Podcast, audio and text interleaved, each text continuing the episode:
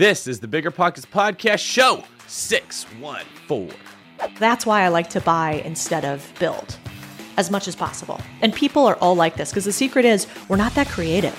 Like venture capital, you know, um, startups and founders, they're like super creative. They're coming up with the next Tesla. I don't have that in me, but I can definitely take a business that creates financial models online, give it a new website and upgrade some pretty lipstick on the pig, and this thing can be a lot more valuable than it is day one. What's going on, everyone? I'm David Greene, your host of the BiggerPockets Podcast, the best real estate investing podcast in the world. I'm joined today by my good friend and co host, Rob Abasolo, as we tackle a very interesting topic. It's how to make money in business that is related to real estate, not necessarily just real estate itself. Rob, so glad to see you today. How's your day going so far? You know, it is going really great because uh, for the last week or so, I was a little bit uh, down for the count, a little under the weather, had a, a throat infection of sorts, and uh, I'm all healed. I went to the ENT, they did a procedure, they fixed me. I looked at my doc in the eyes and I cried and I said, My wife and I will never, never be able to pay you back for this majesty that you've done. So, um, I don't even know if that made sense, but I'm feeling good. I guess is, is I guess I could have just said I feel good. I feel good. I recommend you go follow Rob on Instagram at Robuilt and look at did you post the picture of the two vials of fluid that they took out of your throat no no i, I didn't want to do that to my i, I let people I let people like message me and ask i was like if you want to see this message me and i'll send it and i was like thinking oh it'll be like three people and it was literally like 50 people. They're like, "Well, I stopped after 50." I was like, "I can't do this anymore." But um, I feel a lot closer and more connected with my my my followers now. So that's yeah, that's a pretty intimate thing to see what they pulled out of your. But that I mean, and all jokes aside, that must have been horrible to have that much pressure on your throat. You couldn't swallow, you couldn't talk couldn't sleep. Yeah, yeah, it felt like I was sw- swallowing daggers, and then the actual procedure, you're just getting poked with needles and stuff, and oh man, it was uh uncomfortable to say the least, but it was literally instant, man. I was down for six days, and then I went. As soon as he did that, I was like, oh man, I have never felt so good in my life. And he was like, well, take it easy. I was like, I don't have to. I'm back. I'm back, baby. I can podcast again. I was nervous we were gonna have to postpone this. Well, speaking of never having felt better. Today's guest, Codie Sanchez, is an amazing business person who takes what she learned at Goldman Sachs and other private equity firms about buying businesses, evaluating businesses, analyzing businesses, and now practices that in her world. Now, Codie does own real estate and she often buys businesses involved in real estate, but she also buys and sells businesses that function like real estate, meaning you look at it, you see what it cash flows, you see what the return on your equity would be, you see how much work it's going to be, and then you go forward. So, in today's ever increasingly difficult market to find cash flowing properties, we've brought you an alternative that is still related to real estate, but not directly real estate if you're looking to increase your cash flow. Rob, what were some of your favorite parts of today's show? Well, Codie is like the queen of taking a very complicated I don't know, idea such as buying a laundromat or buying a car wash or buying a, a SaaS product, and then doing it 26 times and then explaining it to us and making it sound very, very easy and approachable. Because she talks about her different systems, the questions she asks, like who should I hire? Um, what can I automate? What can I outsource? That type of thing.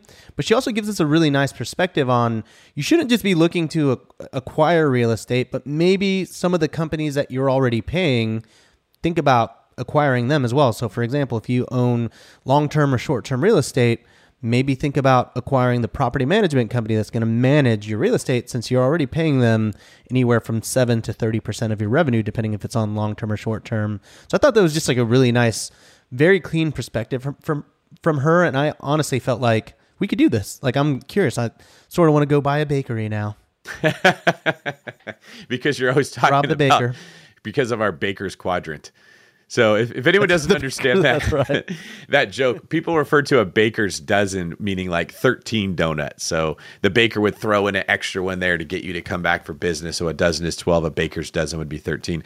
Rob and I have a uh, a way of looking at investment property, like a matrix that we look at it through, where there's there's five categories to it. We were trying to come up with a clever way how we refer to five, and quadrant has four, and so Rob came up with the Baker's quadrant, and that to this day is one of the funnier things that come up. I feel that way about the famous the famous four the Baker's famous four because we we asked the four questions and then the last one is like, lastly, where can people find out more about you? And I'm like, Yeah. well, it's not technically a question, but it is it is a bonus. That's right.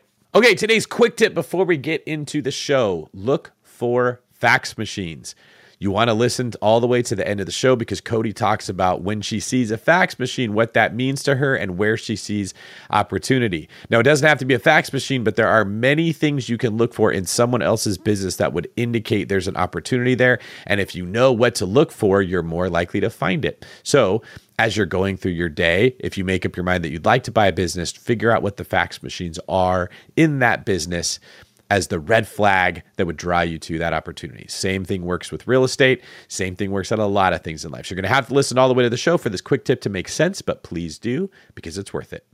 Whenever I used to travel, I would get that creeping feeling that I lock my back door. How do I know my property is going to be safe while I'm away? But not anymore, thanks to SimpliSafe Home Security. I'm about to go on a three week trip to Copenhagen, but am I tripping about my trip? Nope. With award winning security and peace of mind from SimpliSafe, I don't need to worry. SimpliSafe is a super amazing alarm system that I actually installed in my house myself personally in less than 30 minutes. And there's so much peace of mind knowing that there's something in place to protect my homes, my goods, and my John Mayer shrine. SimpliSafe systems have high tech sensors that detect break ins, fires, and floods, indoor and outdoor cameras to keep watch night and day, 24 7 professional monitoring at less than $1 a day. Plus, SimpliSafe professional monitoring agents can even help stop crime in real time by speaking to intruders through the wireless indoor camera.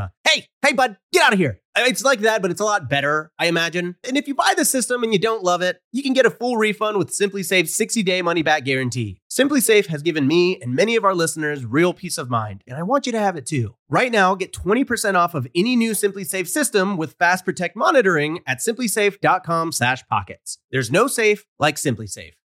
Passive income without the property headache? It's possible.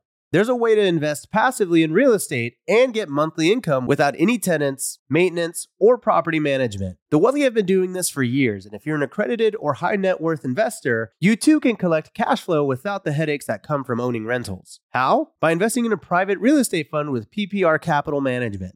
PPR's co founder, Dave Van Horn, wrote the book on real estate note investing for BP. But he's not just investing in notes. Dave and his team also have an extensive background in commercial real estate. And with PPR Capital Management, they're strategically investing in both notes and commercial real estate nationwide. With over half a billion dollars in assets under management, PPR has provided individuals with a steady source of truly passive income since 2007 without ever missing a payment. Check them out at investwithppr.com. Again, if you're looking to get monthly passive income from an experienced team with a strong track record, go to investwithppr.com today. This show is sponsored by Airbnb. Did you know that I turned one of my first homes into an Airbnb? It's true. And it even helped me get the extra income I needed to launch my real estate career. So if you want to try your hand at making even more income with your property, Airbnb is the place to be. Your home might be worth more than you think. Find out how much at airbnb.com/host. All right, any last words before we get into the show, Rob?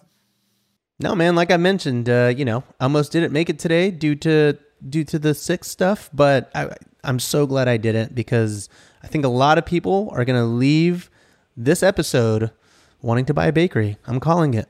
I'm calling it right now. We're gonna have a lot of bakers, a lot of real estate bakers. It's a bakery revolution.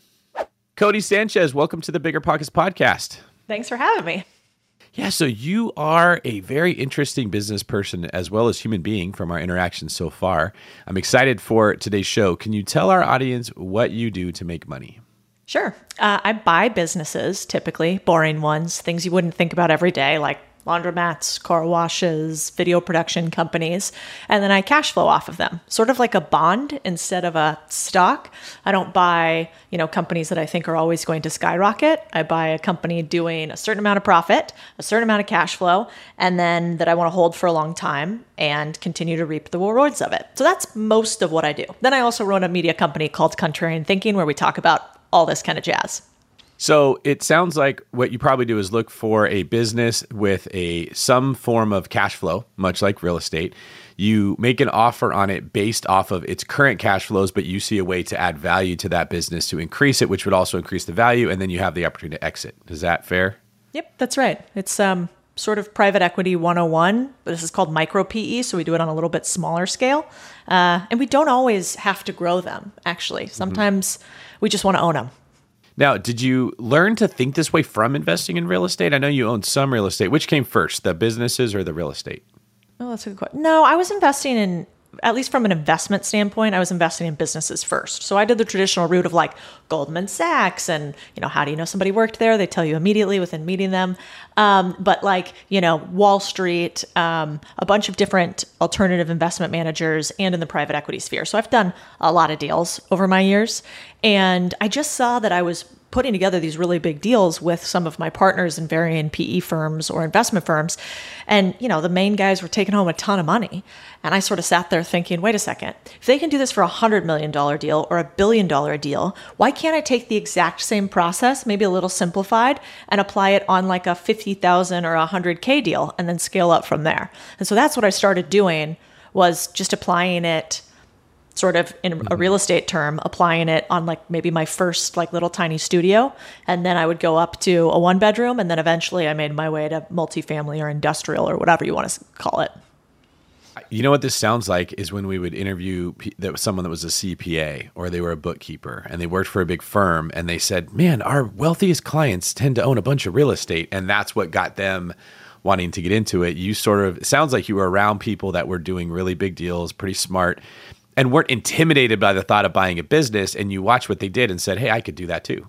Yeah. Also, I want to point out too that you were like, I went the traditional route of uh, Goldman go- Sachs. at Goldman Sachs. and we were putting together billion dollar businesses and hundred million dollar deals, and I thought, why not do this on a smaller scale? Usually, people start with the the boring businesses and maybe work their way up to something like that. Well, I like using house money, man. I mean, I was I was actually scared on my first deal. I didn't want to, you know, if I had to go out right now and I had never bought a business and buy a business, put down my own capital or hell, get a loan on it, just it sounds scary, I think. I don't think it sounds that scary to get a mortgage on real estate. We've sort of normalized it, but we haven't really normalized going to get a loan to buy a business with a personal guarantee on your assets. That's scary. But because I did it first with house money, even though they were bigger deals, like I couldn't, it's not like they were like, well, I'm going to take your salary, Codie, if this deal goes sideways. It was like, maybe I could get fired, but I couldn't like lose everything. And so that's what I think maybe not that scared about it. And that's why we talk about it a lot publicly because I had one CEO who told me we get rich quietly here, Codie. We get rich quietly. And I was like, eh, I think other people should know about this. Uh, and now I can't shut up about it. And if you guys follow me on Twitter, apologies, you already know that. can confirm. Can confirm. Uh, I follow you on all of them, Codie. You're very active on all the on all the social medias. Um, so I, I have a question here. I mean, when you're evaluating these deals, obviously there's like a very specific way to evaluate a, a real estate deal. You know, if you're looking at an Airbnb or a multifamily, you're looking at things like cap rate, cash on cash return. You know, there's a lot of um, kind of standard procedures when you're when you're looking at an Airbnb, for example. If you're looking at buying a car wash or you know a laundromat or something like that, is it the same scope of procedure? Like, are you looking at it the same way that you would any typical real estate deal? How does that differ? Yeah, there's probably just slightly different terms depending on if it has real estate, you know, involved in it too. Lots of people use cash on cash return, so that's pretty similar. Um, most people think about valuing a business on a multiple of profit level. So if I make 100k, I want to buy a business for anywhere from let's call it two to seven x my 100k. So for you know 200 to 700,000. Um, so those are sort of some of the main ways. Uh, Typically, though, when I think about a deal, because businesses can cash flow more than real estate on a like on the total amount that you put down or the total amount you buy the business for i'm really more interested in can this deal make me x amount of money that is worth my you know my annoyance that running any business or buying any business or doing any real estate deal is going to do. And so I usually think about it like I need a deal to do to to cash flow me at least 100k for me to want to do it. In the beginning, that might have been like I need a deal to make me 2k a month, and that would be enough. Um, so you can kind of figure it out this way. In real estate, I think a lot of times, yeah, you want the rent, and certainly in Airbnb, you guys do really well. But oftentimes you want the appreciation too. I really just want the cash flow in my deals, and I think of the appreciation as like the extra sprinkles on top. Yeah, that actually that was kind of something I was interested in knowing more about too. Like let's say you buy a car wash, you're obviously buying that business, but you're also buying the lot and all of the materials and all the structures and all that stuff too, right? Typically, yeah. Um, so for a car wash, you would. So that's a pretty real estate or asset heavy business. Um, a laundromat, for instance, you wouldn't. You just want to lock in like a 10 or 12 year lease, a long lease, because they're expensive to build out. Um, most of my businesses, you wouldn't own like real estate on them or you wouldn't have to. You might own equipment like trucks or tools or machines. Um, but I would say, you know, like the, the asset heavy ones are things that blur the line, like, you know, mobile home parks, car washes, um, RV parks, things that are pretty asset heavy, as opposed to most of the businesses, you don't have to buy the real estate. So on some of these, you're just you're you're literally buying the business, and then it's just you're leasing out the real estate, but you have no association with the actual building that it's in. Yeah, that's exactly right. I mean, I, I have a couple friends, and I'm sure you guys do, that own commercial buildings.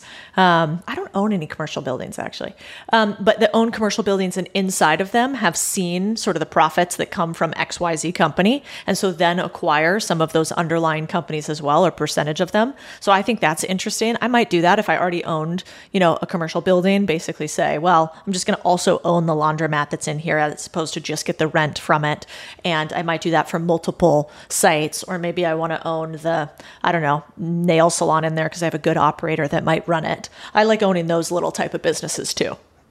That's exactly what I started thinking when you were describing this. That's the perfect marriage is you buy a commercial building, one of your tenants is going into financial trouble, they're struggling, you see they don't have enough capital or they're not managing things well. There's some problem that you feel confident you can solve you go in there and you buy their business at a discount and then you manage it. Is that more or less kind of the approach you're taking? So that's called a turnaround in my world. And I actually think you should never do a turnaround for your first deal. And, you know, um, I think you and Rob could do it, obviously, because you've done a bunch of deals. You run a business like this one is. Um, but for most people, I don't like to buy other people's problems. I'm like, I want to buy the like nice ish house on the nice ish block. I don't want to flip mm. for my first one. I don't want to fix because there's enough margin in buying businesses that you don't have to think about value add right away. I actually think that's one of the things that's most dangerous if you do it is like don't try to go in and fix something instead because here's the truth. There's you know 2.4 to 2.5 million businesses for sale right now in the USA in the US today.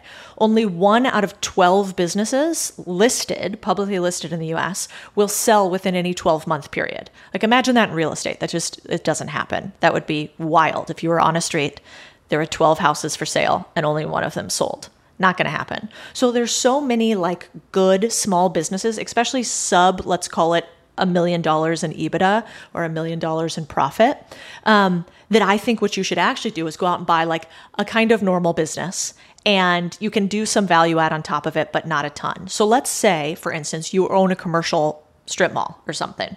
Instead of you having to go fix a business, maybe you've just had that building for 10 years and you know that, you know, most business owners, something like, it's a wild number, 80% of small businesses in the US that are for sale right now are, are held by baby boomers, and 50% of all small businesses in the US are held by baby boomers that are nearing or at retirement age. So there's something like $5 trillion in assets that are going to transfer from these small businesses to other people. So you might just have like Dave's.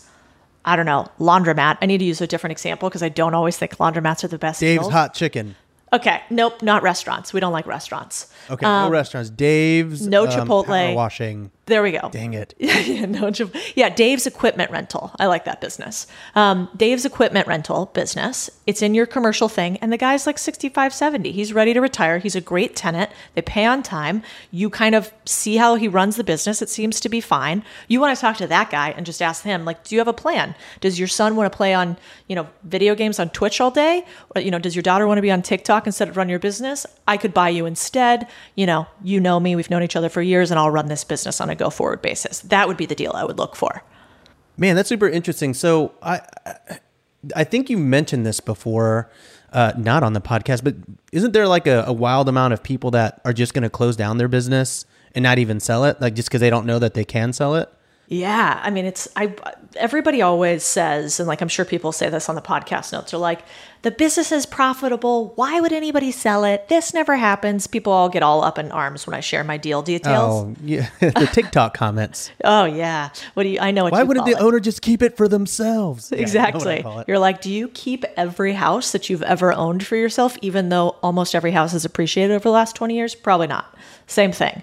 But these these business owners, like why I started is I have an uncle, Uncle Eb, who's since passed, but he owned a plumbing company.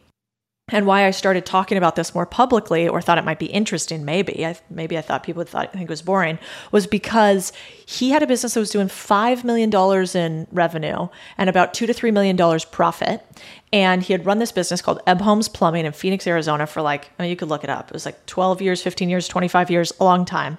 And basically, he started getting a little sick, was looking to retire. He was in his 70s. And instead of selling the business, because he had no idea you could do that, he didn't have a college degree. Um, you know, I, I, I was too young at the time to really understand this. He wound down the business. So he had an asset that was doing two to three million dollars profit, which means he could have sold it for like six to nine million dollars. And he just shut the business down.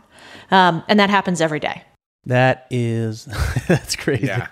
So here's what's popping in my head, right? And you know what? I'm going to give you an example of what I see happening all the time. And then, Dr. Codie, I'd like it if you could give me the prescription for this. I and many people I know, many of them work on my team. So they're entrepreneurial minded. They're people that like Rob and I, Brandon and I. They're drawn to ways to make money. They're not afraid of hard work.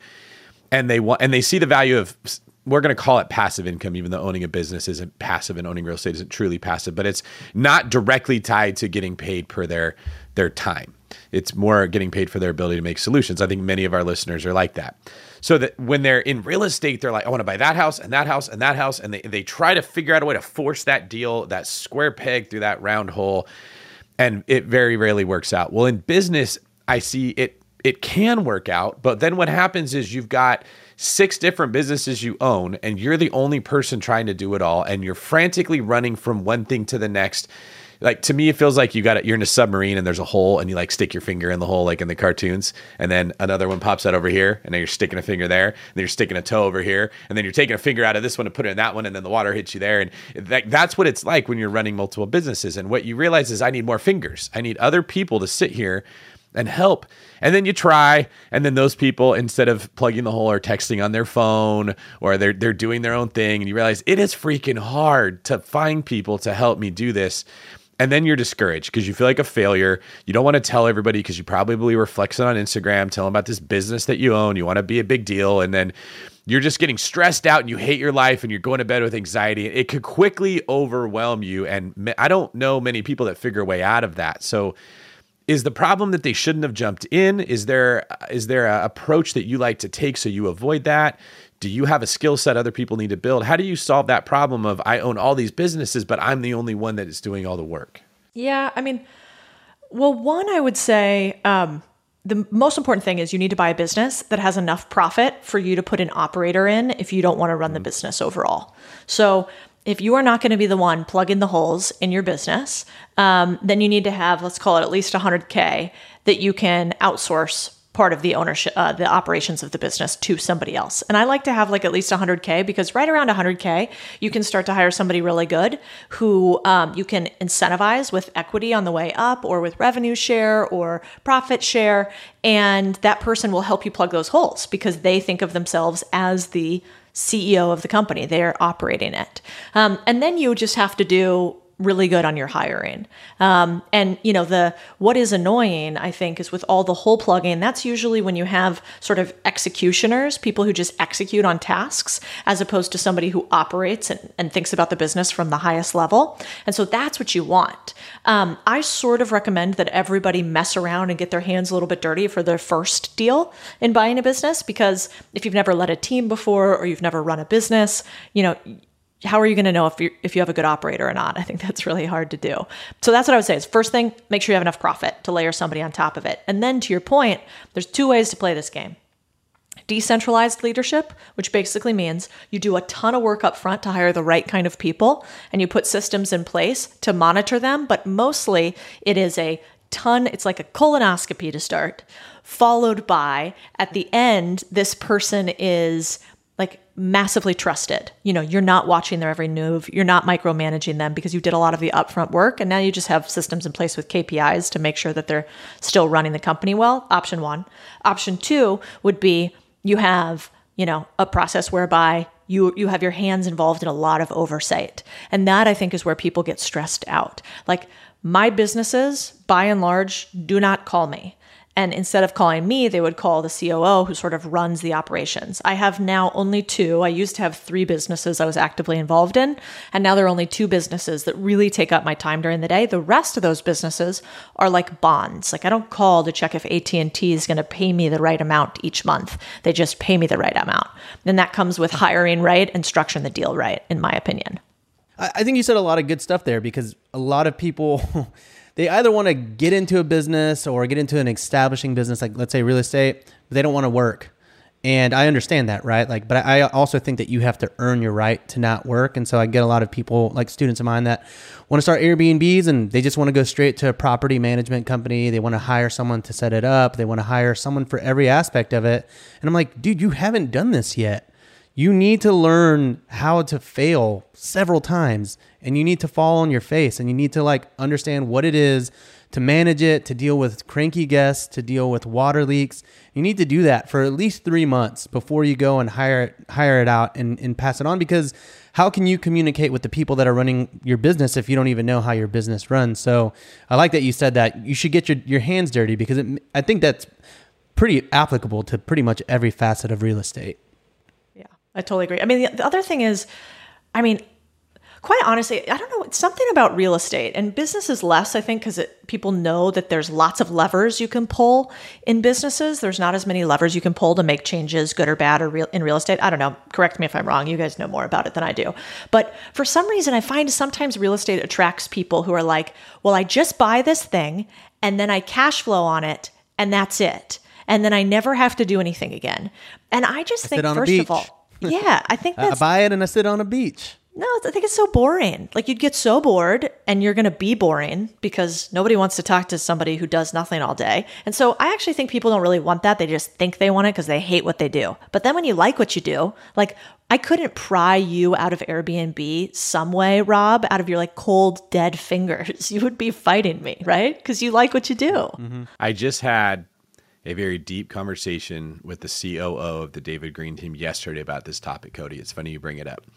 So I realized about myself, I was a police officer. I liked the job. I did not like the having to work 20 hours a day, never having a social life, not being able to be fit, never sleeping. Like you can't really have a family and have a good quality of life because your days off are Tuesday, Wednesday. It's just it's hard, right?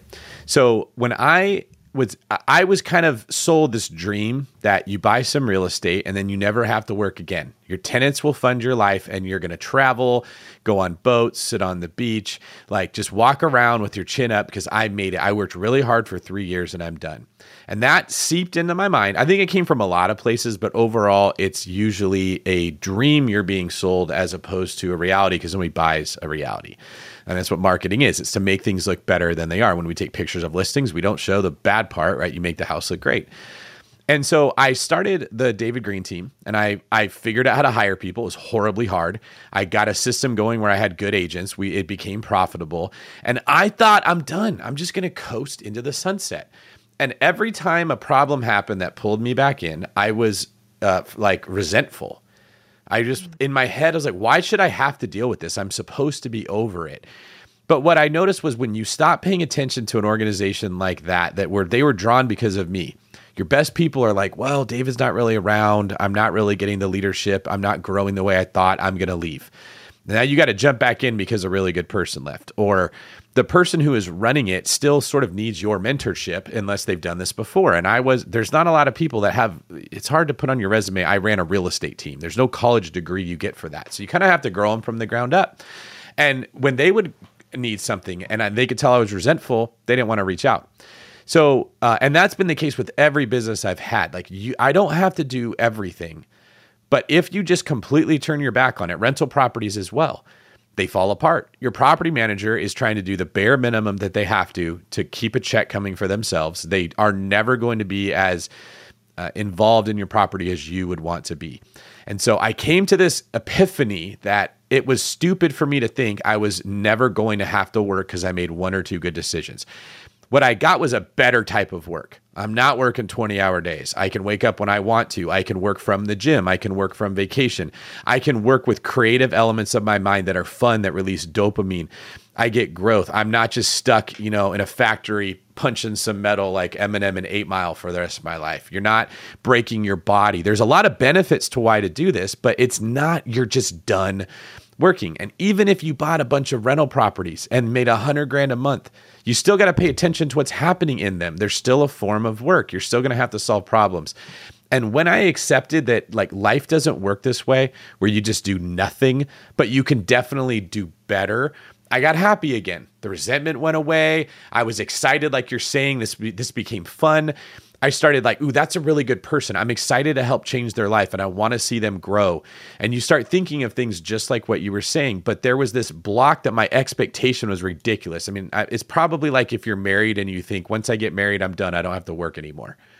Right now, I'm in a long term relationship. I can let myself go. I don't have to pursue this person. That's probably the opposite, right? You're gonna work in that relationship, but it should be work you enjoy because you like the person. Is that similar to the approach that you've seen?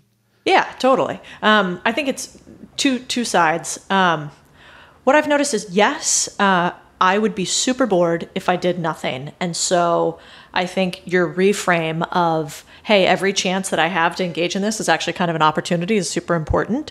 Um, there are some businesses, so I've had businesses kind of like the ones you talked about that really require a lot from me. I just sold one. I signed the the deal yesterday actually um, because it was too much actually. It was like exactly what you talked about. It was not enough money for me and then the, the guy wanted a lot from me. And so i basically said i'm out. You know you can buy me out or somebody else can but we're going to sell this side of the business.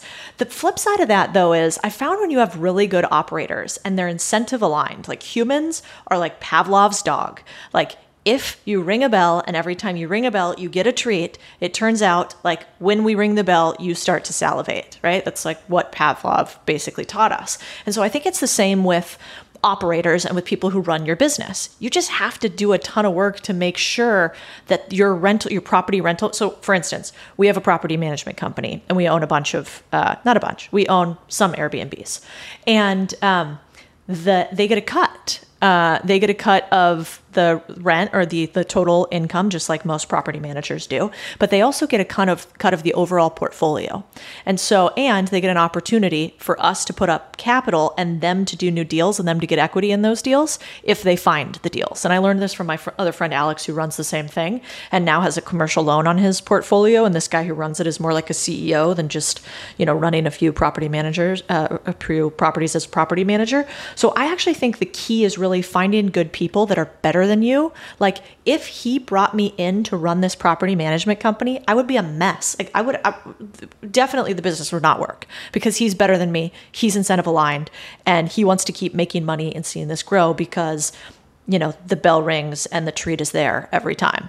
Yeah, that's such a powerful part of motivating people. I think uh, one mistake that we make in business is we assume everyone's motivated by the same things as we are, and that's not the case. And the other part is you assume people you underestimate the value of motivation like what you said is the condition like when the bell rings the dog salivates because it knows it wants food. It's hard if you if you make someone delay gratification for too long. If you're like just work and slave away and in five years this will pay off but they're not seeing the milestones they're not getting that hit of like oh we made progress. Most human beings are not like us that are just going to gr- grind away until we get there. You have to set it up to where like have you noticed that as well Oh yeah, I mean, hundred percent. But I forget it all the time. To your point, like I talk about all this, like yeah, I, I get it. Um, but I always my usual uh, sort of treat that I hand out is is cash, right? Like I'm like, hey, if you make this much, here's how the sort of milestone's going to kick in, and you're going to make this bonus or X and X if Y happens. And then I forget, like some people just want to go home at five every day and like not have me slack them 24 hours a day, you know? Then like other people just like really like what they do and want to make a good amount and don't want to be scared that they're going to lose, you know, their job. And so I, I make everybody do those disc things, not for them as much. It's for me. It's because I need to understand this other type of human that isn't just a total animal nonstop obsessing about business. Yeah, I think you do that, right, Dave? Don't, don't you? Uh, you make everyone take disc tests too. I'm a huge disc believer. To me, that was the Rosetta Stone that helped me understand why every human being frustrated me all the time. Is I did not know that I am a very rare profile, and my communication style is not like everybody else's. And when I figured that out and I learned how to talk in their way, all of a sudden they liked me. We got along way better. Our relationship improved. Before that, I was like, why is only 9% of the population get it and nobody else does? Yeah, you probably intimidate them too. You're a big jujitsu doing dude, you know? So add that a little, and you're. I don't think you're a wallflower, Dave. I, I imagine you you come out a little strong, huh? That's what I'm told. I probably hear four times a week I'm intimidating. And I'm always like, why? What did I do that was intimidating? But they're too intimidated to tell me. So I still haven't figured that out. 20 years as a cop will probably do it too, or however long you said. Yeah, I actually wrote an article about the Disc profile on BiggerPockets. So people search the blog, they can they can see an article about what we're refer- referring to. I'm, I'm curious, Codie, what are you? What's your setup? Oh God, uh, that's a really good. This this is, shows a lack of self reflection. Um, so my profile, I don't remember what I am. What's the other profile that's like the this this Myers Briggs. Myers Briggs is Uh, 16. Enneagram. No, I don't remember that one either. The 16 personalities one. I'm not a commander. That's my husband. This is going to be a really great answer. I can't remember. I think you're a high D. What's because D a high again? D wouldn't care. That's the um, decisiveness. They, they make decisions really quickly. They're comfortable in situations they haven't been before. yes, yes, I'm that one, Dave. Yeah, because a D wouldn't really care what the disc says. It's too busy making money and making decisions to stop to. but you recognize you need to know for how you communicate with others because you're a leader, and that typically ends up being D's usually end up in the leadership positions. That makes sense. So a quick rundown is these are very comfortable making decisions when they haven't been in that environment before. They're very decisive. Eyes are very interactive. Like Rob would be have a very high I. Oh. they're they like people. They, they're likable. They're the po- most popular people in high school. The social butterflies. stop, stop. yes, that's it. That's an eye, right? You you want to get an eye to like you if you like compliment them on something or they can tell you like them. They're oh my god, they love you. If they think they're not liked, they don't know what to do. It's really unsettling. S's are your stable score. This is the pace that you like to live life at. They don't like surprises. They hate change. They like predictability. They get the same thing every morning for breakfast. They, they want to come in the office. If something changes, the first thing they say is, But I thought we were going to do this. They're like the the hardest to get along with with D's like me are the S's because we're, we change everything like that. This is better. Let's switch it. And then they're like, well, well, wait, wait, wait. I thought we were gonna do something else. And C's are your conscientious score. This is your architects, your engineers, your lawyers, your doctors, the people that like everything needs to be perfect. They're really good with spreadsheets and and data and analysis. Hmm. Yeah, okay. Yeah, first first glance, I'm like definitely an I. I think. Yeah, I think you're an IC because you're also very good with detail. You you get you catch a lot of detail in a lot of different scenarios. Yeah, it's not that I want to. It's like I would rather hire someone or have someone on my team that's good at the details because like I really run free when I'm not having to be the one keeping track or keeping notes or keeping score. I just kind of want to run with ideas. But as you grow in your, you know, your wealth, your portfolio, your business, you kind of have to start being more organized or else you're not going to make you're going to stop making money and you're going to start losing money. So, I'm kind of at that point where I'm like, uh so, you know, I've hired people appropriately to to help me with that, I think. Yeah, I think the hard part is for me, well, I just showed you guys, but I have a really bad memory. And so what I've realized is we have to have processes and procedures for everything. Otherwise, if you're running a lot of businesses, you're going to forget it.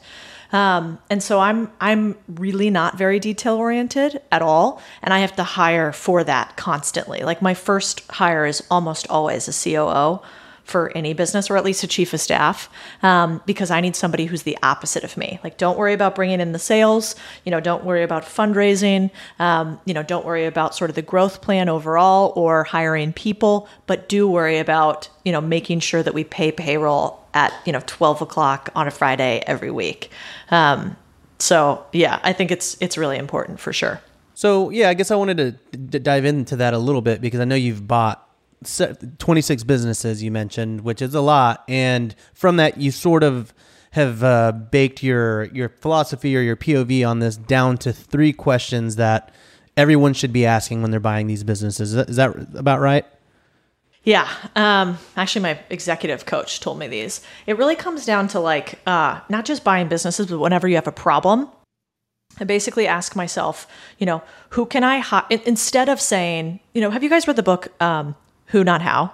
Read it. I own it, but no, I haven't read it yet. I was going to say, is that better or worse? So, um, none of these ideas are like new or uniquely mine, but this who not how I think is a an incredible. It's a listen. You don't actually have to read the book. I would recommend audio.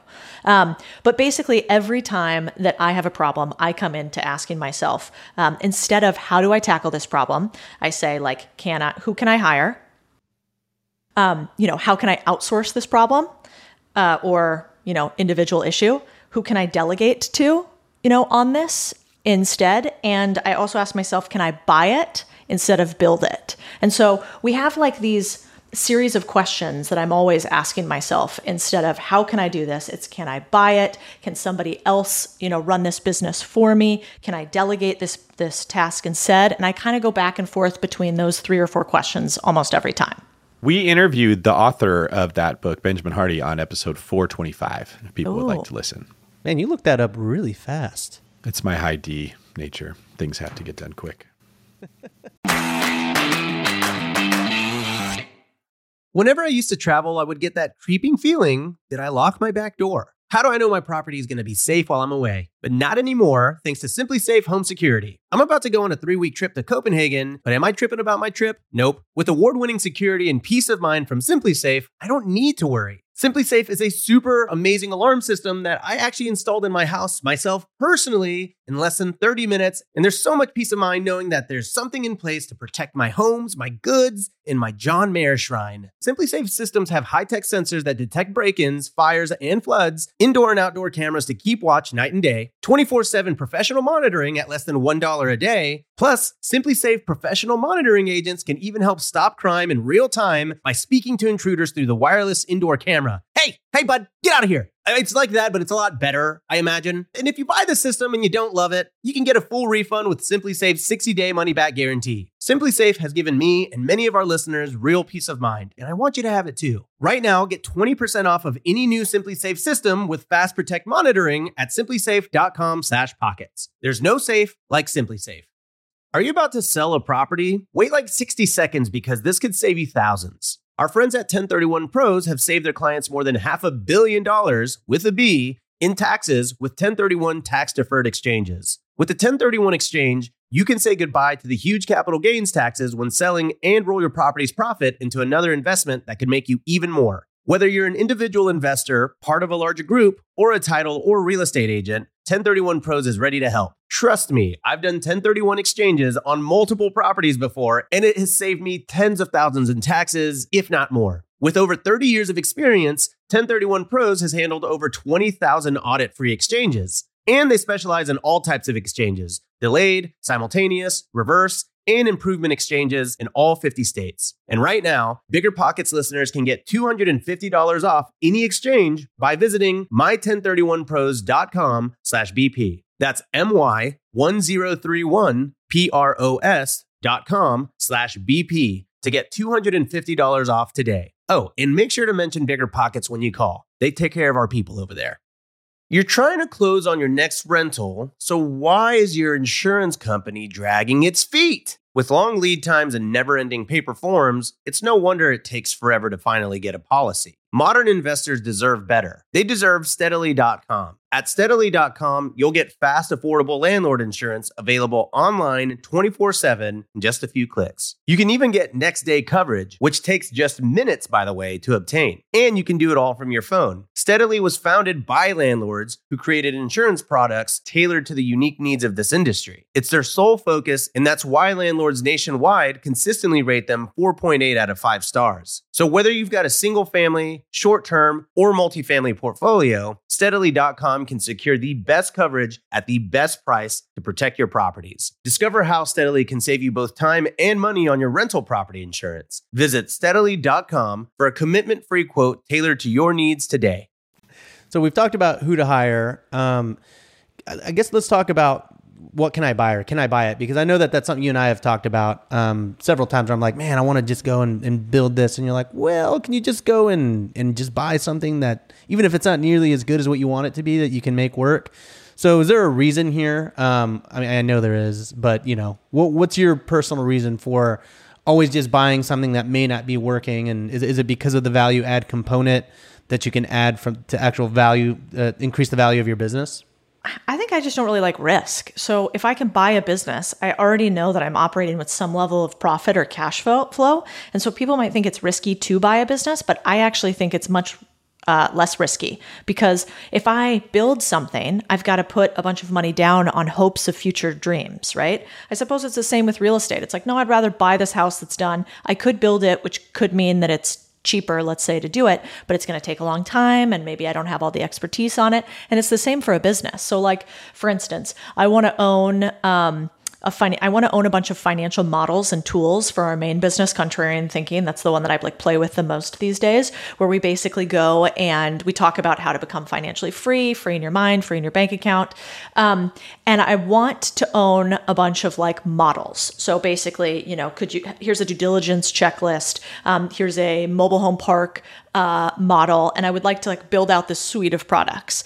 And so I was starting to think about, okay, well, um, you know, I'm going to hire a bunch of my ex analysts. I'm going to have them build out a bunch of these models because I don't want to do it all. And then I'm going to put it here and we're going to have this marketplace of stuff people could pick from. And then I was like, wait a second, there has to be some terrible website located on the internet that's built in the 80s that's full of financial models. Those don't actually change that much. We could slightly tweak them. Why don't I just buy this business? So I started reaching out to a bunch.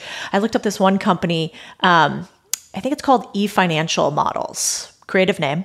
Uh, terrible website, terrible UI UX. They wouldn't let me buy it. He's based in Zurich, but if you're listening, still interested. Um, but then I found another business that's similar to it, and it would cost me in time and hours probably I don't know, 100K in a couple months to build out what I want to build. And I think I'll be able to buy this business for maybe 200K. So you save me three to six months on it. I pay a premium of like two, let's say, you know, 2X on the business. And then, um, but it's rocking and rolling day one and it already has income coming in to start, you know, profiting off of. So that's why I like to buy instead of build as much as possible. And PE people are all like this because the secret is we're not that creative. Like venture capital you know, um, startups and founders, they're like super creative. They're coming up with the next Tesla. I don't have that in me, but I can definitely take a business that creates financial models online, give it a new website and upgrade some pretty lipstick on the pig, and this thing can be a lot more valuable than it is day one.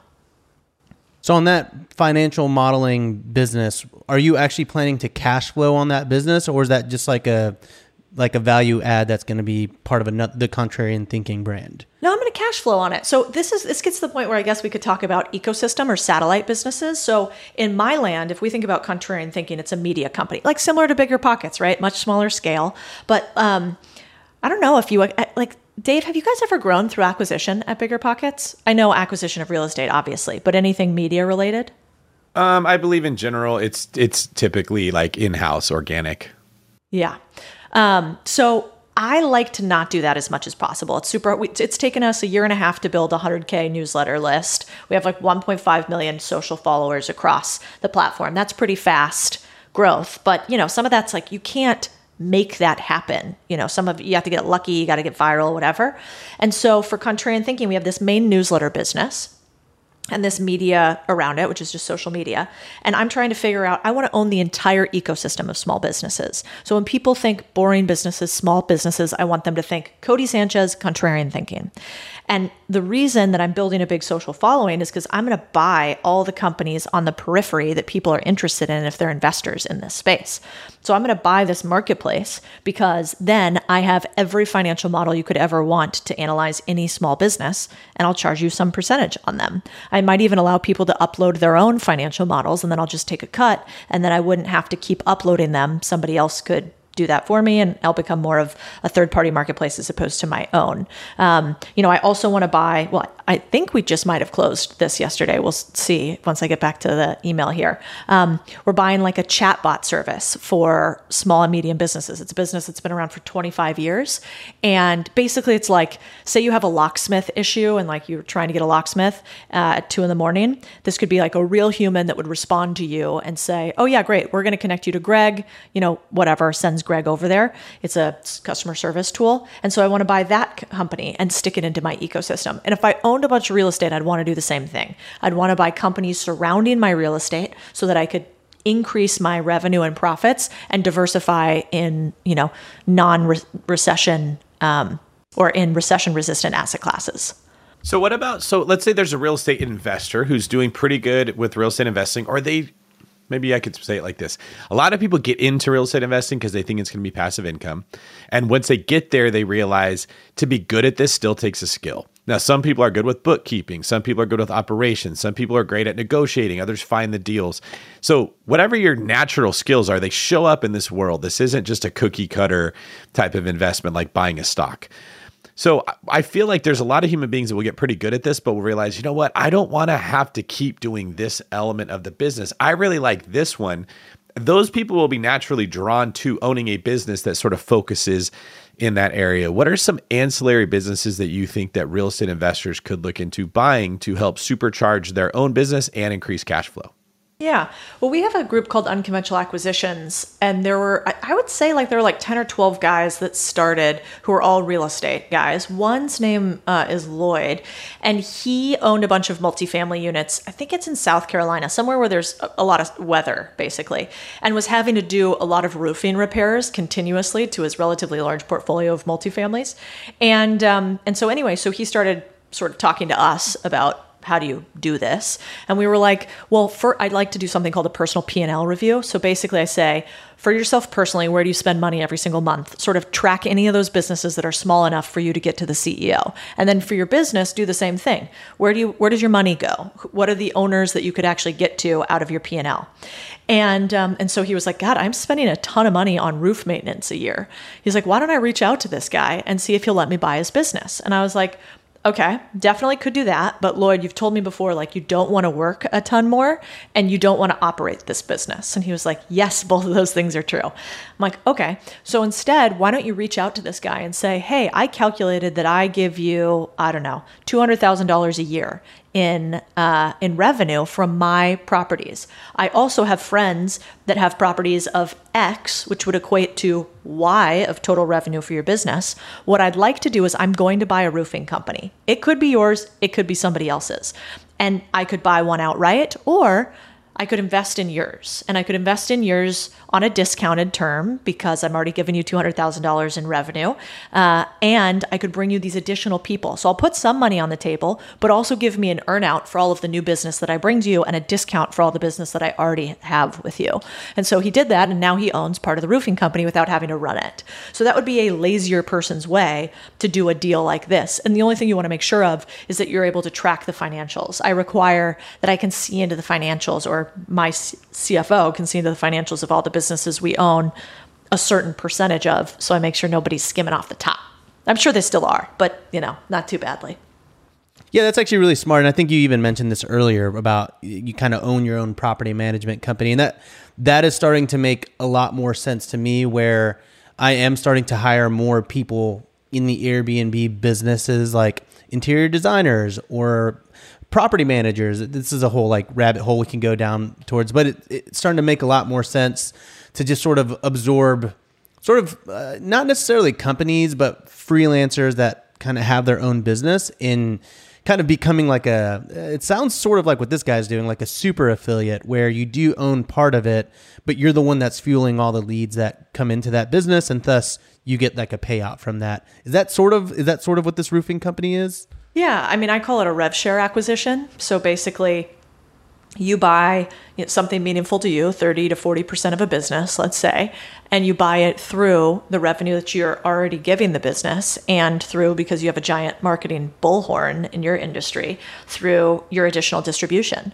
Um, and, and usually for small businesses, I mean, what is the one thing most small businesses are bad at? It's usually sales. Distribution is always a major pain point. So you can get access to a business sort of two ways um, without giving capital. One would be give them more, you know, get them more customers, so they'll give you a percentage of the business for the additional revenue, or help them cut costs. Um, helping them cut costs is, I think, never as fun, and it's sometimes harder to do. So I like if I'm going to do a rev share deal with a business, I'll do it based on how much business I could bring in with them. I mean, we just did a deal the other week where we're investing as a we're not a majority investor, but a minority investor in a company, um, and they are raising capital, and we wanted to be meaningful in it. But the the level that they're raising capital at, the valuation right now is like yeah, buddy, I want that too for you, but it's not going to happen in this world. And um, and so I said, hey, listen, like we'll invest in you, but we're going to invest in you at the last round's valuation, not this one. And the reason why you're going to let us in there is because we're going to be a we're going to be a bullhorn for you. We're going to be a foghorn for you. And we're going. Is bullhorn a thing? I don't think that's a thing. Is that anybody know? I don't know if foghorn's a thing either, though. no, foghorn foghorn is like the isn't it that's Or what I is that a- yeah, a bullhorn is, I think, what you talk into and it amplifies your voice. Oh, so both work. no Okay. that's a that's a megaphone So a bullhorn is what? Like, uh, it makes a bull sound when you blow into it. maybe it's just the horn of a bull. I do live in Yeah, Texas. yeah, that actually makes a lot of sense, Codie. Um, okay got it you're right david it is an electronic device for amplifying the sound of the voice i apologize for calling you wrong Nice on one. national podcast Because I'm such a big person, I will forgive you for that. literally and figuratively. Um, so Bringing it uh, full circle there, Codie. Nice. That's exactly right. So, um, anyway, so I think uh, that's what I would do. I love those rev share deals for people who haven't done a lot of buyouts because it's less scary. You're like, oh, I don't have to give you a lot of money. I just future potential money. That makes it less scary, I think. That's sort of where I think, you know, I'm figuring out like where where I want to be entrepreneur wise and like real estate investor wise, influencer, all that kind of stuff. Because I, ugh, I even forget I said that. Ed- Editor, take out that I called myself an influencer. Uh, no, I'm just kidding. I, you know, in this space where I'm at, my platform, it does seem like there are a lot of businesses that I want to build. And I understand that there's so much time involved with doing that in the real estate space. Like thinking about a, like a short term rental product, uh, like a service product and this and that. But it makes so much more sense to just use my platform to be sort of a super affiliate for businesses that I really, really, really believe in. Because then I don't have to build the business. I can just send the leads. And it's so much easier to do that kind of in my stage right now. Yeah, agree. I just wouldn't use the term affiliate because you want ownership. I mean, you guys know this. The hardest dollars are the first dollars. And so, um, even if you're not like materially changing the outcome of a business to like 100x, if you are taking somebody from a business that does a million dollars to two or three, that's really, really meaningful. And so, I think the problem with affiliates just categorically is you know you get somebody into somebody's ecosystem but you normally don't get paid for the lifetime of that client. And for the reciprocal of like the one client who talks to somebody else who talks to somebody else. So i really think you want to get actual ownership. You want equity ownership that pays dividends on an annual or quarterly basis on the same rate as the rest of the owners. So they can't cut you out of deals. Like if they're paying themselves they're paying you too. Um, that's what i would say I, I, I don't do affiliate deals for that reason kind of exclusively Yeah, and I agree. Let me clarify. It's more like I call it super affiliate, but what I really mean is like, hey, once I get to once I get you to X in revenue, and if that matches kind of where you're at, that's when I'm sort of brought in as an actual partner, equitable partner in that company or fund or whatever. yeah Um, i like it So we talked about uh, the, the roofing company. If you're a real estate investor and you're looking to broaden your horizons, is there any kind of other real estate niche or anything that they can jump into and diversify uh, outside of something like uh, buying an actual company that you're spending a lot of money on? Yeah, I mean, well, I mean, I think. Um, so, do you mean types of companies or structures of deals, or both? Yeah, both really. Any anything in the real estate space. Yeah, there's a ton of sectors I think that make sense for real estate. I, I think you should just go from proximity bias. So, like, closest to real estate would be um, normally some of your biggest expenses. So, property managers, let's, let's say, then it might be owning the mortgage company, then it might be owning the marketing company that does all your social media marketing for your company overall, then it might be the higher, you know, the HR recruiting company that recruits for your underlying real estate company. Um, so I think you kind of go out from like what's closest to your business and you know move that way. I have another guy that owns um, commercial property and buys landscaping companies. He's bought like two or three, sold one for 10 mil. Um, and it's because they serviced all of his commercial properties. And so he got to know the guys. They showed up all the time on time. They're, they were underpriced often they weren't automated they had no bad systems. My favorite businesses like every time i see a fax machine i just get all hot and bothered. I'm like oh this is going to be so good because you know the, they, they're still using a fax machine. Like i can only imagine what their yelp profile looks like right uh, I'm real fun at a party, guys, is what I'm trying to tell you. Um, and so, anyway. Is that a fax so, machine back there? I know. like, nobody's invited her again. Um, but I, so I like those businesses that you can add just a little bit of technology to that are close enough to real estate. Um, so that's probably where I'd go first. Last diatribe here is um, I also might, like, you know how you guys probably just see it. Like, you know how you can see a property probably online or you could drive by it and you're just like, that's a good property. Like, I bet this person does X with that. I don't have that muscle for real estate because I don't see as many deals as you guys do. Like, I've sent Airbnbs to Rob and he's like, nope, 30 seconds. Let me tell you why. I'm like, oh, okay, cool. Got it. Um, and so you get that with deals after a while. So what'll happen is the second you start thinking, how can I buy the solution to this problem instead of build the solution to this problem, you'll start talking to other owners and they'll be like, "Yeah, I'm retiring. I don't know what to do next. Like I have this business. I, you know, I'll probably hand it off to the grandkids and they'll burn it to the ground." And you like are on them like white on rice. So it doesn't always have to be exactly real estate related. It could just be in real estate. You guys know so many people in the community. Use that to your advantage. It's really great. Well, I mean, there's a couple ways we can go with this. We can actually jump into the deal deep dive and talk about one of them, or you can also, you know, rip apart one of our one of our deals. Uh, what do you think, Dave?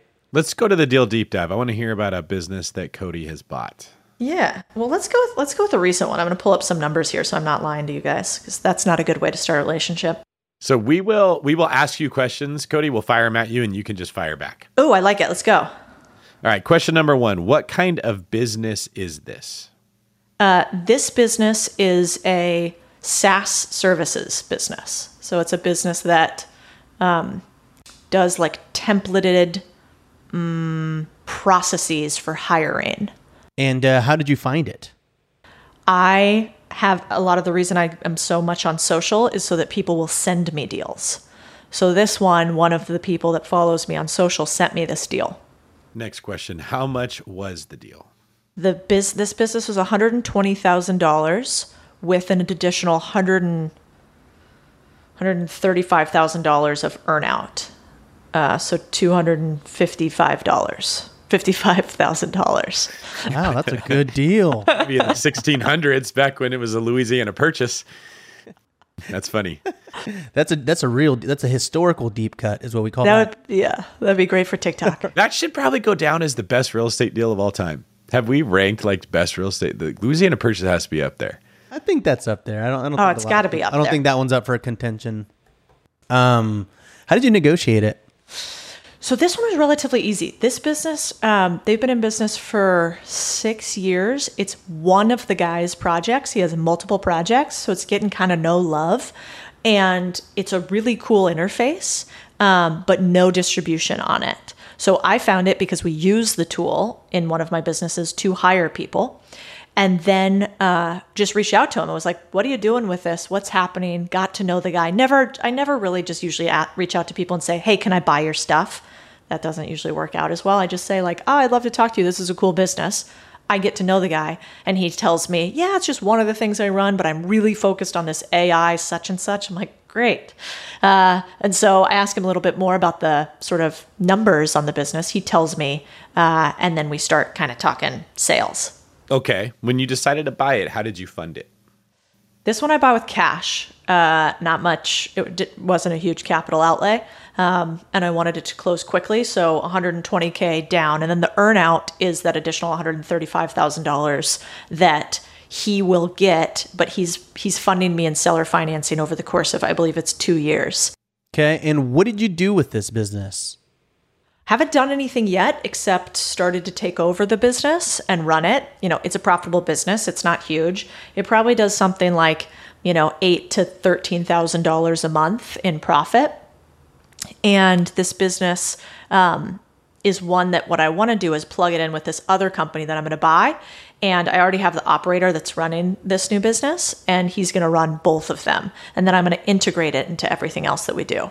So, like, it would be like, I guess, if you had like a lead gen software or something like that, or a hiring software or something like that for your real estate company.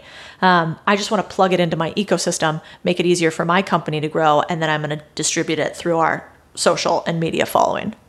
Awesome. All right. So, so far, what has the outcome been? Uh, the outcome here has just been, I mean, sales are are uh, standard. I mean, I got this deal at so if we're making let's call let's split the difference and say we're making ten thousand dollars a month just to be even across the board. That's 120k a year, and that's essentially what I put down. So I bought the business for one one x down what the total value of the the business is, or I'm sorry, what the total profits of the business is, and then let's call it another two point I don't know one x uh, on the I'm sorry, another 1.1x on the future revenue of the business. So right now, you know, we're profitable buying this business inside of two years if nothing grows. Like at the end of two years, every dollar that we make on top of it is gravy. Um, so that in itself would make me happy. But the thing that we're going to do is connect it with this other company. And then I think this thing could be worth a few million dollars. I mean, my target for it, I modeled it out and thought we could turn this into a $5.7 million business sort of with our ecosystem and not buying any other companies. So we'll see.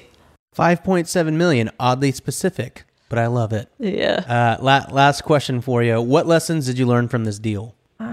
Probably a couple things. I don't know if I learned from this one in particular, but first would be um, keep the deal terms really simple. So this is an older, you know, kind of gentleman uh, that was running this company, and he didn't want a bunch of like I wouldn't give him a full term sheet. Basically, I typed out bullet points. This is what we're going to do. Nothing else besides you know these main terms will get snuck in there, um, and that allowed us to turn around the deal within like 48 hours.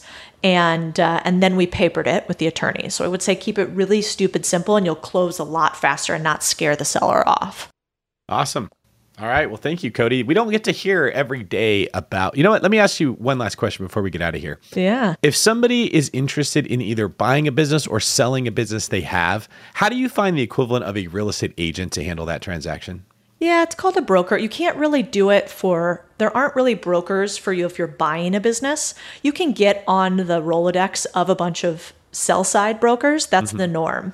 So any broker is almost always going to represent the seller. There's not like buy side brokers. Um, unless maybe you're really br- big and then you bring them in house. Um, and those are usually called business development guys. Um, so the way that you find them is you go to somewhere like Quiet Light Brokerage. Um, you could go to e-commerce flippers. You could look on BizBuySell, and they're going to have a lot of brokers listed that you could work with that are repping deals. And then you start to develop a relationship with them. Like, hey, when you next get a seller that's doing X, Y, or Z, call me if it's these parameters. Um, and I do like to develop relationships with them. They'll give you, especially if you buy something from them once, they know you're a player. You're not going to waste their time. They'll give you a lot of deals. So would you just Google like business broker? Yeah, I would. Well, I would go to those three. I really like if you're going to buy online businesses, I'd go to Quiet Light Brokerage or e-commerce flippers. Um, but yes, you could just Google business brokers. You could Google. I would try to be more specific. I might say like um, business brokers in this geography. I might say uh, business, you know, HVAC business brokers, laundromat business brokers. Kind of like narrow down what your specific segment is, because there's oftentimes specialists and like support groups, industry specific groups, basically.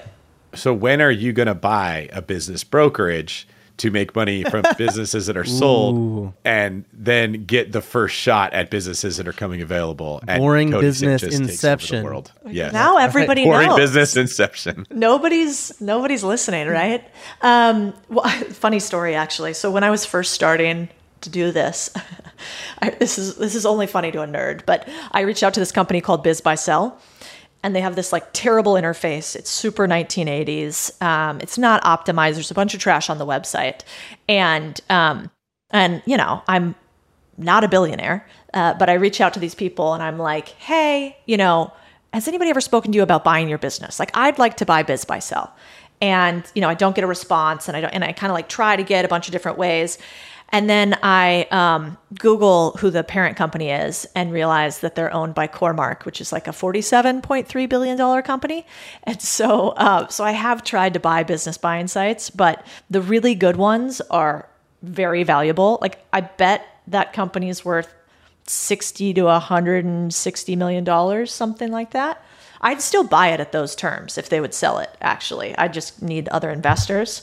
Um, but I might invest in two smaller um, marketplaces that I'm looking at right now. There's really there's not great options to go up against them. Like we need a Zillow or Redfin for businesses that's really well done and it just doesn't quite exist yet for for hard asset businesses. For online businesses there are some options. Hmm. I wonder if there's anyone on this podcast that's capable of taking that on. I don't know. Guess we'll see. I would like to talk to them because this is an issue that I often have. I, you know, here, Codie, I'm going to kind of tie this together. What I love about this and why we wanted you on the show. Well, uh, first off, you're awesome at what you do. It is very rare you come across someone that can do what you do, and it also is personable enough to explain it. Typically, the people like you are very hard to understand. They can't articulate what's in their head. It's it's you know what I'm getting at. But in this era, we're finding it harder and harder to find cash flowing real estate. It's getting increasingly difficult because in general, owning real estate is less work than owning a business. So all this money's been printed by the government. It falls in the hands of smart people. They have to deploy it. It's usually less risky and less time consuming to go buy a bunch of real estate than it is to go buy a business where you have to, like you were looking at, you have to oversee it, make sure people aren't skimming out the top. It's a little more labor inducive. So that has created this really big bubble in the real, I shouldn't say bubble because it's not like it's going to pop, but it's created a very hot market where it's harder to find real estate deals.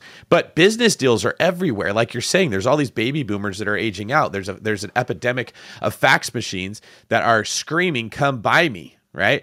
So this is a way that if you're into real estate and you want to work in the space that you can become an owner of a business and and still find income coming in from something without just buying real estate. So I want to thank you for sharing this and for Rob for you. How do you guys know each other by the way? I never asked that.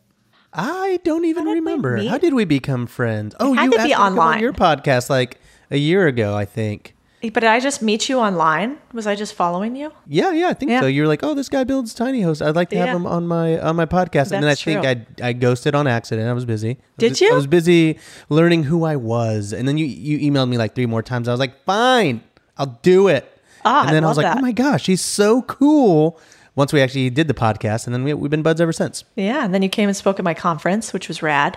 That's right. Ah, man, that was really that was really really really fun. Thank you for having me up. You're a killer speaker. May- That's may- good. Oh, stop, stop. Yeah, you should be on a podcast or something.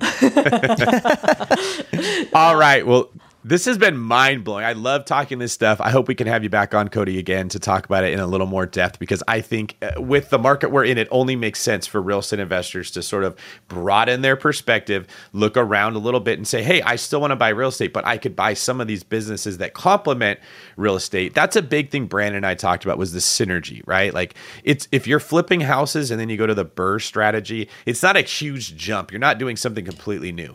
If you run a glue factory and then you want to go start like a, a lumberjack business, that's a really bad idea. You don't, there's no congruency between the two things. So, what we're talking about is if you already love real estate, you already know how to value it, you kind of get how the world works, why not consider running a business that's in that world? It's not a huge jump. So thank you for that. All right, we're going to move on to the last segment of our show. It is the world famous famous four. At this segment of the show, Codie, we ask every guest the same four questions, and I will start. Question number one: If you have one, what is your favorite real estate related book? It's so cliche to say rich dad, poor dad. Um, I guess that would I don't. That's actually terrible. I don't have any real estate books that I would read besides Rich Dad Poor Dad, or actually, you know where I would go? Dale Carnegie's biography. Not exactly real estate, but one of the largest real estate owners in the country at his time. Um, and I think anytime you can read the biography of great men who have amassed massive wealth, you walk away learning a ton. I think Walter Isaacson wrote that book, who's also an incredible biographer, but check my facts on that one. Okay. Question number two favorite business book? Oh, this is also a little controversial. It's not for the political leanings, but you know, Dave, you already know that I like to be controversial, so we'll just throw it in there. We'll get everybody canceled early. Um, there, there's a book. Uh, there's a book called um, Atlas Shrugged that lots of people talk about. Another one called Fountainhead. And the reason I like those books, they're novels written by a woman who came over from communist Russia to the U.S. Um, and the reason I like them is because they were the first books that I ever read that make me feel um, like it made sense when you love business. I don't know if you guys or anybody listening relates that like some people just like their eyes glaze over. They like can't. And I would love nothing more than to talk business all day. I don't care what's on TV. I don't care about your kids. I don't want to hear about the dog. The weather's out of the question. But if you want to talk business strategies, like I'm there for it all day. And that book made me realize, oh, maybe there's other people like that. Uh, so I really like that book. I think that's what Rich Dad Poor Dad did to a lot of people when it comes to finance and real estate. Is it was that is what I've been feeling this whole time, and now I don't feel crazy. There's other people out there that feel it too. And those are always impactful moments when you have that, like, yes, now it makes sense. Like, that's what the disc profile was for me with communications. Oh, that's how you got to do this. So, I mean, these are powerful books. Even if you end up not agreeing with everything that's in the book, I don't think there's anything wrong with reading it, trying to understand the viewpoint of the person that wrote it, and seeing if those principles might apply at some other part of your life, even if it's not business. Yes, yep. agree. Um, actually, I will say credit to your conference. When I was there and I was in the green room with all the speakers, that's how I felt. I was like, oh, this is how like other entrepreneurs like think and they all like the synapses were going everyone's like talking about the game plan everyone you know just super super successful and i was like wow this is i felt very elevated being uh, in a room with other people that were like same you know same mindset i love that so when you are not uh, buying 26 businesses and, and working them and you know hiring the team and operators and doing all that whole thing what are some of your favorite hobbies you know, you brought up jujitsu earlier, Dave, but um, I, my husband's really into jujitsu. Uh, I actually really like Muay Thai, so we do a lot of Muay Thai, a lot of yoga. Um, I think you know our, our saying at Contrarian Thinking is "civilize the mind, make savage the body, build the bank account." Um, and so I try to do things every single day that I think are are hard physically. That's maybe one of my favorite things because it makes everything else easier. Then it's like, ah, oh, we lost some money this month. Okay, whatever. Is anybody going to die? So I would add MMA. I would add yoga, and then I would add. I'm really into lately uh, saunas and cold plunges. I think that's become a thing now, but um, those are some of my favorite activities. So pretty much anything you can do that is hard, you're. yeah, I don't like heights. Does that count? Yeah, that's not my favorite. All right, let's go skydiving. Let's set it up. I'll do it. I just won't like it, Rob. All right, in your opinion, what makes successful investors different from those who give up, fail, or never get started? Hmm. ego. It's all about the ability to ask questions. I used to think that I had to be really smart. Private equity is a weird world, and lots of people are not the nicest in that space. Um, and so for a long time, I was really quiet and just like would nod my head, like, "Of course, of course, I know what." Uh, you know, pari passu means. And then I'd go Google like pro rata pari passu. What's that mean? And um, and then I realized, wait a second, like none of these people actually know. And the thing that is their Achilles heel is that they're all pretending that they know everything. So they sound smarter than everybody else. And I realized the smartest investors were like, explain that to me like I'm a toddler. And they had no, e- it didn't mean that they weren't smart. They just didn't care if they didn't know all the answers. Um, and so I'm a former journalist, and that really opened my eyes to a lot. I was like, oh, if I just ask the right questions, I can get any answer. I don't have to have all the answers. I love that. So, former journalist, uh, Goldman Sachs, uh, ex worker slash uh, crazy business owner uh, with 26 owners. Really quite the resume, Codie. Thank you so much for joining us. Can you tell us where people can find out more about you on the interwebs? Yeah, uh, I'm Codie Sanchez pretty much everywhere We're pretty big on TikTok and Twitter and Instagram. And then Contrarian Thinking, if you want any of the business breakdowns, that's where those will be.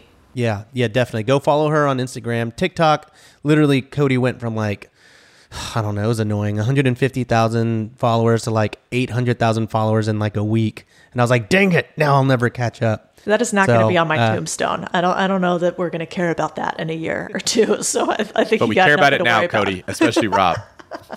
yeah, that's right. I won't sleep until I beat you. this was always what I had to feel when Brandon was on the show. Is it was he would be like, "Hey, follow me," and he'd get nine thousand followers, and I'd get like four. Mostly the four people that felt bad, like, "Oh, but like, what about David? Like, just give him a pity follow." And what people don't realize is I am perfectly fine with a pity follow. I'll, I'm not above that whatsoever. True, he is. Well, give I, I will want to say one one quick warning to everybody: go follow Codie, go follow, go follow, follow or follow me uh, at Robuilt, David at David Greene twenty four. What's going to happen is you'll follow us immediately upon following us. You'll probably get a robot that follows you back. Oh, yeah. Don't fall for the robot, guys. Don't fall Uh, for the They're out there. We're all working on the, the blue checks. I don't know, Codie. Codie, might, you might have a blue check, but me and David are working on it. Yeah. None of us talk about crypto. So there's your first uh, trigger. Yeah. They talk to you That's about tri- exactly crypto. right. I, although You shouldn't I have said it. say it. Now that you said it, it's it's out there now. Oh, wow. Also, I think like there's a little bit of like Darwinism happening here because I'm like, you guys, if you're falling for these bots, maybe you needed to once because you're never going to fall for it again. Like, this is like, this is like, you know, your Nigerian You prince like from Africa calling. things. Like, yeah, come on, guys. You got to get smarter than the bots. Yeah, I have a lot of people that will send me the screenshot and they're like, "Hey, this is Rability Titudo four five six seven eight. Is this you?" And I'm like, "No, you're you're messaging me. This is me. It We've is established that this is my account." When you get is that you? Did you make up another fake account, spell your name wrong on purpose, copy all your own pic, the same pictures from the one you had to the other one, just to message me from that one? I mean, I what I- it's understandable that they're confused. It's just funny that that's the way that they phrase the question to us. Uh, I'm not kidding you. I get minimum minimum thirty to fifty of those messages a day. Oh yeah, ditto. The same. My favorite thing is just I take a I go on my like a, another account just because you know they block you from seeing them, so I can't ever see Yes, my they do. It's annoying. Yeah, so I go to this other account and then I just do a screen share of like the 452 versions of Codie, which is funny because like nobody even cares about the one Codie. I don't know why they think the 400, but somebody out there's falling for it. So like, you got to wake up because if people don't buy this stuff anymore, I think the scammers go away and then we're solved. Wait until I get scammed, then I'll come back on here and you guys can ridicule me mercilessly. Well, uh, everybody cares about the one Codie. All right, let me clear that up for everybody. Yes. And on that note, thank you so much, Codie, for being on the show, for sharing your expertise, for giving us a new perspective on how we can make money through real estate and enjoy what we do. Um, again, what's your preferred method for people to reach out if they do want to talk to you? Uh, where we do usually do the most engaging is probably Twitter. So Okay. get at me on Twitter. I respond to all the comments on our tweets. Uh, and I think Twitter is actually pretty fun and you can engage with humans there easily. TikTok, forget about it. I don't, no promises. What's your thoughts on a business person in Elon Musk buying Twitter?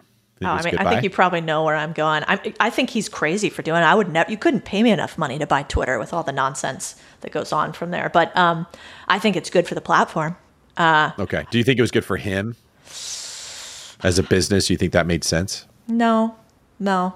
I don't think it's I mean maybe he's he's a rocket scientist so he actually, you know, knows how to do a much more difficult problem which is mm-hmm. send rockets to space. I think he can probably figure out how to stop people from, you know, corrupting our free speech problem here in the US. So I, I think it probably makes sense to some degree. But um I'm curious what type of, of synergy there is between his goals and Twitter. Because, like, as we were just saying, you buy a business if it's related to something you already do. So there's some angle I'm sure Elon Musk is seeing. Would you agree?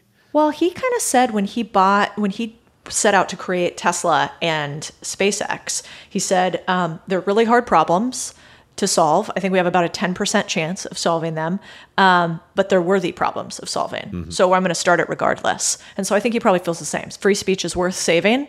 It's a hard problem, uh, but it's worth trying to do.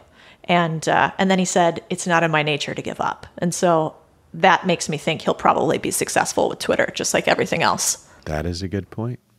Rob, what's your preferred medium where you'd like to be contacted?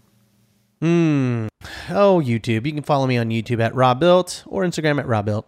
Alrighty. Uh, I'm at David Greene 24. Uh, Facebook Messenger is probably the best way to get a hold of me if you have something important. That's a, I'll give you guys a little secret there. It's not a secret now that I've said on the podcast, but Hot take. Instagram, we get like 700 messages a day. Facebook Messenger, I get two. So if you really want to get a hold of somebody important, that's the best way to go about it, assuming they have the app on their phone. That's like my go to move if I ever want to get in touch with somebody famous or something, is uh, until I have a blue check mark, they don't know which of the David Greenes it is. So I use Facebook Messenger. And then you can follow my YouTube at David Greene Real Estate. Very boring, just like me. Uh, Codie, any last words before we get out of here? No, just you know, go diversify. Try try to buy something, even if you don't use money. There we go. Rob, anything from you? I- I'd say go go diversify and you know go make money, or even if you don't have to spend money. Sounds smart. All right. Well, I'll get us out of here. Thank you guys. This is David Greene for Rob, copying Codie's ending line, Abasolo, signing off.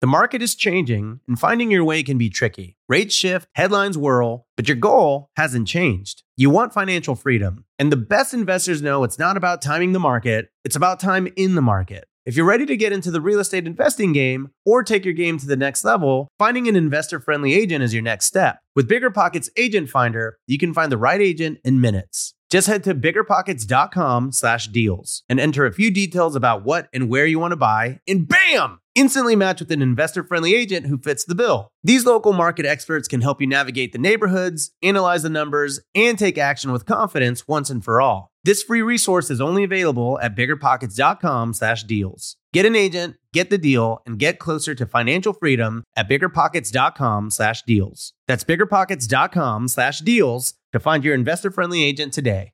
The content of this podcast is for informational purposes only. Past performance is not indicative of future results, and all hosts and participant opinions are their own. Investment in any asset, real estate included, involves risk. Use your best judgment and consult with qualified advisors before investing. Only risk capital you can afford to lose. BiggerPockets LLC disclaims all liability for direct, indirect, consequential, or other damages arising from reliance upon information presented in this podcast.